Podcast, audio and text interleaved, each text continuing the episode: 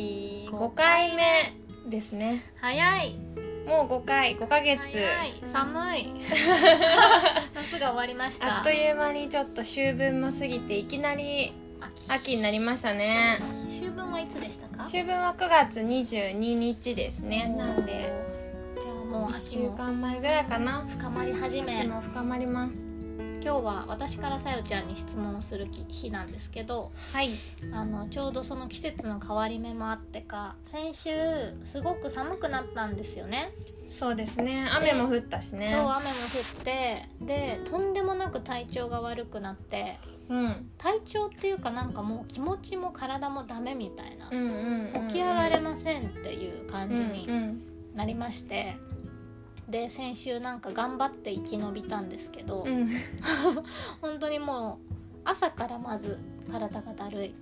でそれは起きれないって感じなのかな夜いやもう目は覚めてて普通に7時ぐらいに目は覚めるんだけどなんか起き上がれないみたいな体がもうだるく重たいてうんうんうんうんし、もうなんか全然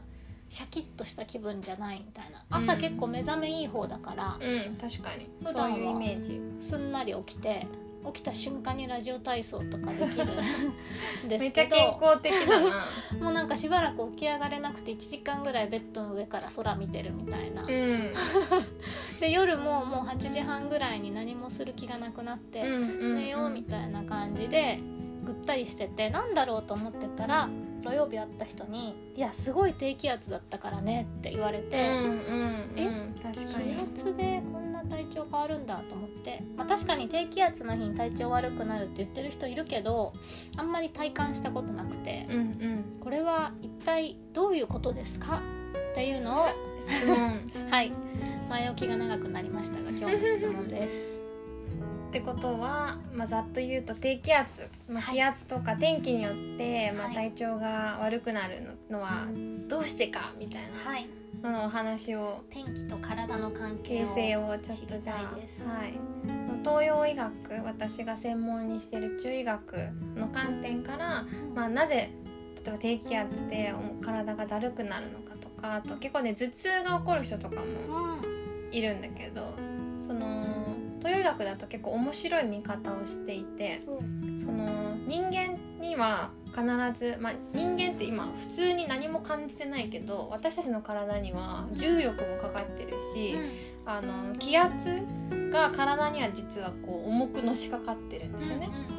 で日々日々日々でもそれがあまりにも当たり前すぎて、こうなんつうのかな感じてない部分もあると思うんだけどあの簡単に言うと周りの空気あむ周りの空気の圧が低くなるっていうことは私たちの体の中の方が高くなるんですよね。ああはいはいそはいう周りが下がると、そう自分たちがの体の中の方がうん要は圧力が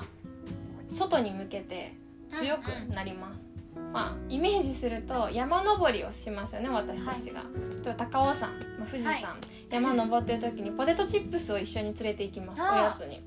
じゃあその山頂まで行った時にポテトチップスどうなってます かパンパンになってますパンパンになってますそういう こと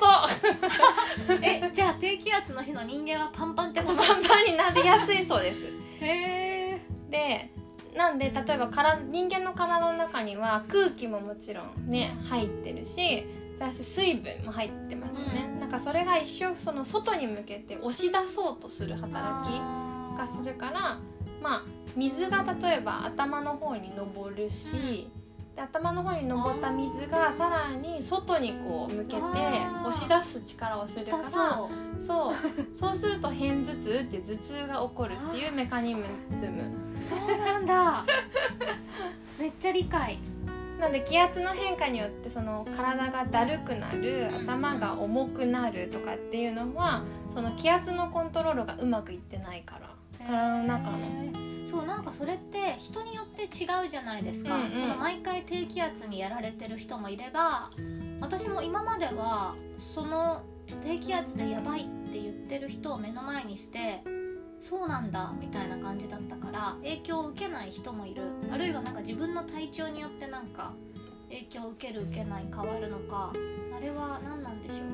まあ、基本的に、まあ、体が健康な状態、うんまあ、健康な状態でどういう時かというと、まあ、血も体の中に十分あります、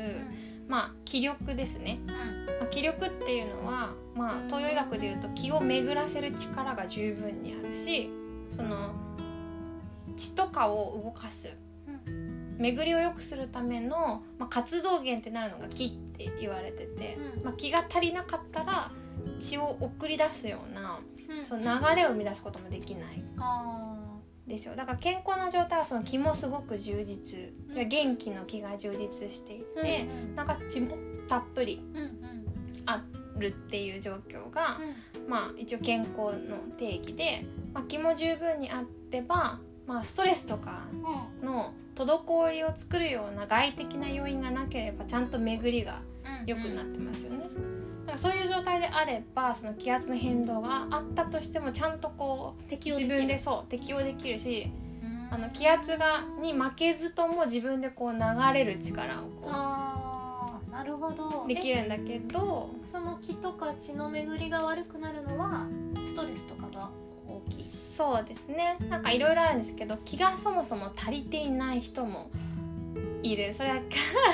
ありちゃんはそこに当てはまりがちなんですけど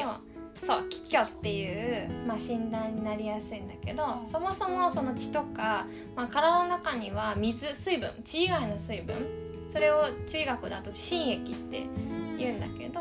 まあ、血液と心液が、まあ、あったとしても気が足りてないと流せないんですよね。あそうだから気が充実していることっていうのが、まあ、結局血行不良とかを防ぐ方法になるんだけーどうんだからそこがちょっと足りてない元気の気が足りてない人あとは流すものが足りてない場合もある血とか血がそうだから貧血とかあーあーあー血っていうのはどうやって作られるかっていうと、まあ、東洋医学的に言うとその新鮮な空気とプラス自分たちが食べる栄養うんうんうん、あのからちゃんと消化されてそれが血液と変わるんだけどだから消化吸収がうまくいってなかったらなかなか血っていうものはそもそも作られないへえあと呼吸がどうしても浅くなっちゃったりとかあが東洋医学でいうと血を作れてないっていう状況ーはあはあはだから血が少なかったら流すものもないからあなるほど足りなさすぎて巡ってないっていうパターンとうん逆にさっき言ってくれたみたいにストレスうん過度なストレスとかうん緊張状態があると体がずっとキュッとこうさ、うんなんつうのかな神経を使ってうんうんこわばっている状態だからそういう状態になってしまっても流れないんですよへえ。だから低気圧に要は負けやすいというかにちょっと影響を受けやすい場合はそもそもその気力体力が消耗しちゃっている人へーあとは血が足りてない流すものがないっていう状態あとあとはストレスがかかりすぎてて 巡りがあ気力も体力もあるけどもうストレスでガチガチにもう緊張してる場合とー。ストレスの場合は体にも影響が出てるんですか。体にも影響出てますねどうなんなんか縮こまっちゃう。そうなんかストレスがかかると要は交感神経優位うんうんだからリラックスができてないから常にその筋肉とかも含めて血管が張ってる状態だよねどっちかっていうと。うん。だからガチガチになっちゃう。そうまた緩急がちゃんとあるから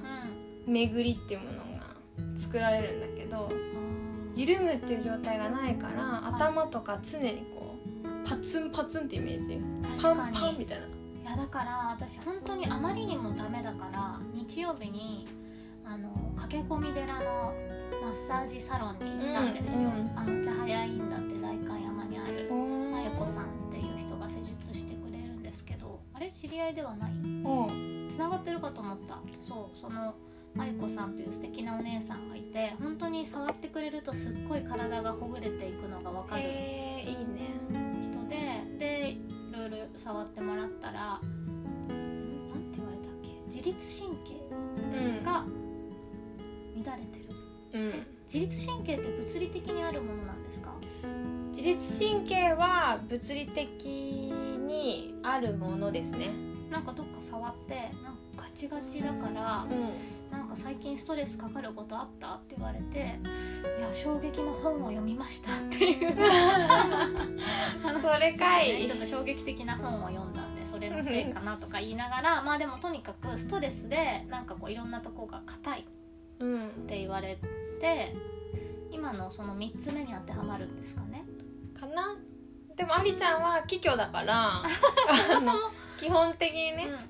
気虚の人は熱も作りにくいから、うんとても冬に弱いんですよねはいそうな んです。だからそれのどっちもなのかなとかそっかダブルで来たんですね。急に気温も下がってストレスもかかなっってて気ス圧のトレスで影す響ねを受けてしまっうた。ん結構頭使ったりとか結構ガチガチにさありちゃん自体仕事が最近ガチガチねにあった詰まっね。てリラックスするっていうタイミングがうんなくこう動き回ってたっていうのも体には一個影響が出ている確かにかなっていうのはなるほど思うかな。だからまあね秋雨うん秋雨っていうのは秋雨前線によって起こるんだけどそのなんつうのかないろいろ私も天気のことを調べまして4つの気圧があるんですよね日本の上空には。おうでその低気圧、まあ、夏の気圧うんがあってその気圧夏の気圧からその冬の気圧うん冬の気圧ってオホーツク海みたいな。うんうん昔で小学校の時とかにうん絶対みんな理科でやってんだけ ど秋雨前線はその気圧と気圧がはいはいあの同じお強さだとずっとおしくらまんじゅうしてるんですよ。ああはいはいはいでバチバチバチバチやっててうんここに前線ぶつかってるところに前線ができておーでそこでずっと停滞しちゃうから梅雨もそのせいでできるんだよね。あで逆にどっちかが勝てばーはいはい流れる流れるんですよ。うんうんうんそうでこの秋雨前線が発生するのはこの9月だったっていうあ一番発生しやすくてへー毎年こんなでしたっけ毎年こんなんですね。そっかそうで去年は多分台風がめちゃめちゃ来てた時期だあからまたその前線みたいな停滞うんバチバチするっていうのとはまた違う違う感覚ではあるんだけどじゃあ先週はバッチリそれが停滞してたんですそうねでそう秋雨っていうのはそれでできやすいうんうんで秋雨のこの時期に体調を崩す人も多いし、そうなんだやっぱり一番影響出るのは梅雨でどうしても季節の変わり目っていうとその東洋医学的に言うとその脾臓がやられがちまあ脾臓っていうか脾っていううんうんうんところで脾って何を司っているかというと、まあ、脾って脾臓とかうんあと胃うんと膵臓が、まあ、西洋医学で言うと、まあ、当てはまるようなところなんだけど脾の一番は何をするかというと気を作るところなんですよ。やば消化い機能を司ってるのか食べたものからそれをちゃんと消化吸収して血に変えたりとかはあはあはあその気を作ったりとか気を充実させたりとかってするのが一番の火の役割なんだよね。でその火自体がその気圧の変化とかでやっぱり弱くなりがち季節の変わり目はここがちょっと弱くなりというか影響を受けやすくてで火が弱くなると思い悩みやすいんですよ。へえだから鬱とかその思い悩むことによって日は弱くなるし日が弱くなると思い悩みやすくへなるえ だから季節の変わり目とかなんかみん鬱なが多くなりやすいと気を病いうむん気だを病むだから常にそのそうね体質によってその消化器がさすっごい強い人もいるんではすいよね、は何食べても平気だし、うんすぐお腹すくみたいな、い、うんうん、朝起きたらもうすぐ朝ごはん食べたいみたいないますねだからそういう人は多分こうこのようななんつうの気圧のことはあんまり影響受けな影い響受けにくいとは思へえうでもストレスかかるとうんうんすぐになんか食欲不振になりがちだったりとか、なんかそういうなんつうの消化吸収にちょっとこうトラブルがへえ起きやすい人はその気圧の変化だったりとか逆にその疲れてる人とかね火とかがと出やすいかも。いやなんかちょっと安心してきたえ本当に先週絶不調するってマジでダメ人間なのかなと思ってた自んで分すけどがねそうそうこんなに起きれないなんてみたいそうそうな。なんでこんな何も手につかないんだろうみたいな天気のせいですねでそこ天気のせいです自分のまあちょっとストレスとかなんそうかですね重なったと、そうですねさっきなんか3つあったと思うんですけど気が流れてない足りてない血が足りてないうんあとストレスでこれそれぞれなんかどうにかしようと思ったらどうしていけばいいですか、そうまず気が足りていないっていううん状態は、まあ、気を作れてないっていう話なんで、さっきも言ったけどもその気っていう消化器系が弱くなっているうんうん可能性がありますで消化器系の火が一番嫌いなものがうんあの寒さ冷たいものとあと湿気湿気だからそもそも雨の日ってもう苦手なんだよね、わからない 先週の寒い雨とかももうそうそうそうおしまいですねおしまいですね だからお腹を冷やさないこと腹巻きとかすれそばいいうが一番なんか女の人はやっぱりなんだろうな冬とかはやっぱお腹周りを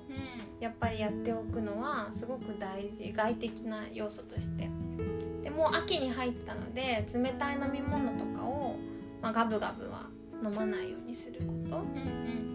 あとはそのまあ湿湿気っていうのは、まあ、湿っていうんだけどうんあの水分とかそういう意味合いだけじゃなくて、うんあの脂っこいものへえからも作られる、面白いまあ、質がたまると痰がたまる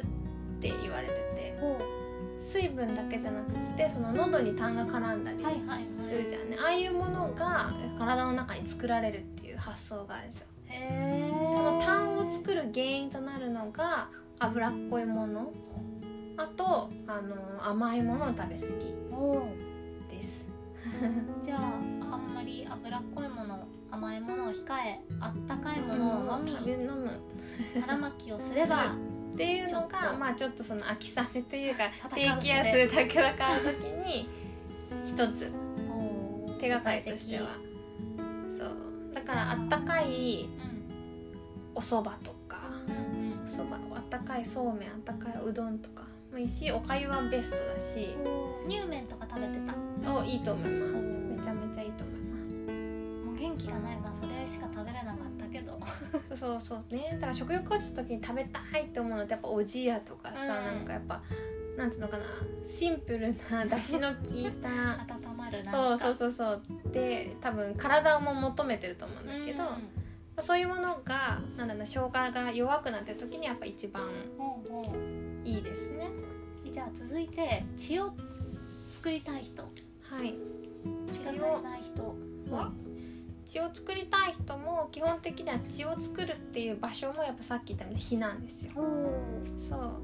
だからまあそのベースは消化吸収にいいものうをん体温めるお腹をねちゃんと温めるっていうのはベースにあるんだけど、それプラス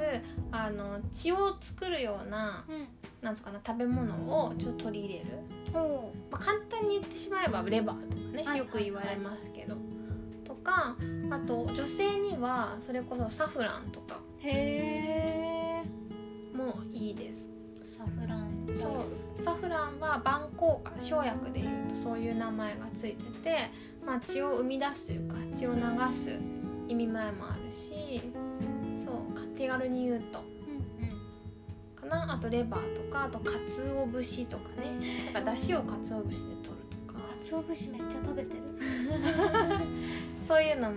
良きですへえただ結局どんなにいいサプリメントだったりとかさ鉄分とかもちろんプルーンとかなんかそういう鉄分も血をこうね作るのにはすごくいいんだけど、うんうん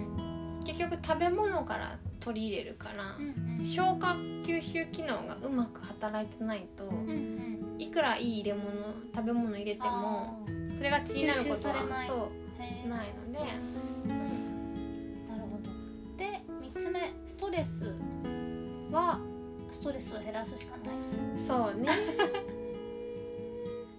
まあリラックスするたリラックスする時間を、作作るなんか今のやっぱ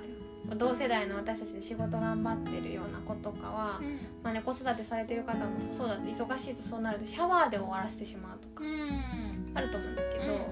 なんかお風呂湯船に浸かると結構なんか全身気抜けません確かにあーってないうなんかああいうのやっぱ大事だなーって。っでやっぱ湯船に浸かることで水圧がね若干あるから、うんうんそれプラス暖かさっていうのも脱力できるあの目口が流れやすくなるおだーからシャワーだけだとそこまでの効果はやっぱ出せない確かだから湯治療とかって湯治っていうのはやっぱすごく、なんだろうな意味があるなとに理にかなって理るにかなっているへえじゃあストレスが溜まってる時は面倒くさくても湯船に浸かるのがまあね簡単にできるかなあと運動とかねしてとにかくそのなんつうのかなストレス圧迫を受けて滞ってしまってるから、はいはいはいそれをまあ故意的に流すようなことおーラジオ体操もいいですかラジオ体操もいいですね ラジオ体操だけはできた、唯一あとまあ食べ物とかでいうとその香りがあるもの香味野菜とかへえあとアロマとかで言ってもやっぱその柑橘のすっきりするような香りうんうんうんだとその気は巡りやすいって言われててへえ香味野菜だから例えばセロリもそうだしパクチーあとあのしそとか、はいはいそういうものは巡らせるそれこそハーブオレガノとかタイムとかローズマリーとかもああいう芳香成分がうんうん血流を良くするうんような効果がへえありますでそういうものをハーブティー飲むとかでもすごくうんいいしあなんかすごいできそうなことばっかりそうですそうそうそうできそうな気がしてき たそんな難しいことじゃないんだけど ねでだるかった時はもう寝てればいいよって思う無理せず無理せずにに寝てればいい寝た方がそのまあねお仕事の支障がね出る出ないとかは出てきてしまうかもだけど、まあ多少多少支障をきたしても寝た方のががいいいい あとその気をね補うってなった時に睡眠ってめちゃめちゃ大事なんですよへえ寝てる間に作られるものでもあるのでへえあじゃあやっぱ足りてなかったのかな先週2回も12時間ぐらい寝たんですけどうん気が足りないってことかなうん、気がないとなんつうのかな動けなくなるんでうん補填しようとするんだよね。へえそうまあねすっごい、まあ、専門的な話になりすぎてしまうのいやでいやあおんま願いりします言うあれなんですけどその木っていうのは2つのパターンがあってはい先天の先天の性と後天の性って言われてうんて性っていうのは精神の性ね。そうで先天の性っていうのはあの生まれた時からうん自分たちが、うん、なんつうかな親から受け渡されたものうんみたいな感じの生命力のこと。で皇帝のせいっていうのは自分が成長していく上で食べ物を食べたりとかうんうん飲んだりとかうんするんだけどそれを生姜吸収することによって作られる性はいはいこの2つの性によってあの木が作られるっていううーん話なんだけどその先天の性親からもらったまあで体質じゃないけど、うんそういう生命力自体は腎臓とか腎って言われるうんとか子宮とかねうん女性の場合はその腎のところに溜まってるんですけどそれが回復するのが寝ることというか 夜中に回復す充充填されるというかへえ元に元にはね戻らないけどそのやっぱ消費しまくるから。うんちょっあとのそうそう蓄え直すみたいな感じへえじゃあ寝るってことも立派なセル立フケア派なセルフケアですだから睡眠の質もすごい大事うだねーん睡眠の質かどうやったら睡眠の質は上がるんでしょうかもう質問がどんどん出てくるからこれで 最後 睡眠の質はねでもまあ今言われてるようなことだと思うんだけどなんかね夜寝る前はそのブルーライトじゃないけどその刺激的なものを隠すはいはいとかリラックスした状態で布団に入れた方がうんいいから本来はやっぱあの湯船にうん浸かるとかあとまあねホットミルクとかハーブティーとかうん飲んでから寝ると余計深く眠れるとかうん言われてるけどそんなもんですよね多分そうかなんか寝る前最近スマホじゃなくて本読むようにしてるんですけど本も多分私こうテンションが上がっちゃうっていうか なんかこう興奮しち考えるみたいゃなう考えちゃうからそのまま寝てあんまりなんか落ち着いてない気がする本読んでも。そだからちょっと読む本も変えたりしてうんも穏やかな気持ちで眠れるようにそうですね一応まあ薬膳の中だと睡眠薬みたいなのは別にないんですけど、その精神をなんつうのかな安らげる和らげるものうんとしてよく処方されるのがゆりねへえまあ100号っていうんだけどん生薬ではうんゆりねとかは安安なんですかな精神安定の効果がへえあるとなかなか家で調理しないゆりねですね この間さよちゃんが作ってくれたご飯あにそうそうご飯にゆりね入たってるのでだから秋は結構安く手早く手に入るへえ探しますだからまあスーパーで、まあ、探せば絶対ユニレンって売ってるものそなんですよ実はへえだからそのわざわざ漢方薬局とか行かずとも食べられる生薬的なものなんで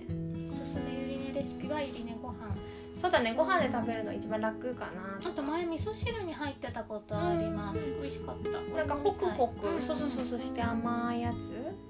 あとまあねハスの実とかよく処方されるんだけどうんレンあのレンコンのさハスの花はいはが咲いて蜂の巣みたいな感じでこうあーはいはいはいお寺とかで見かけるそうそうそうでもねハスの実なんてなかなかね手に入らない確かにどうしたらいいかもわかりそうまそうせそうんそうなんで一番手っ取り早いのは多分そのあのアイルベアとかだとホットミルクへえなんだよねにわかりました蜂蜜とかね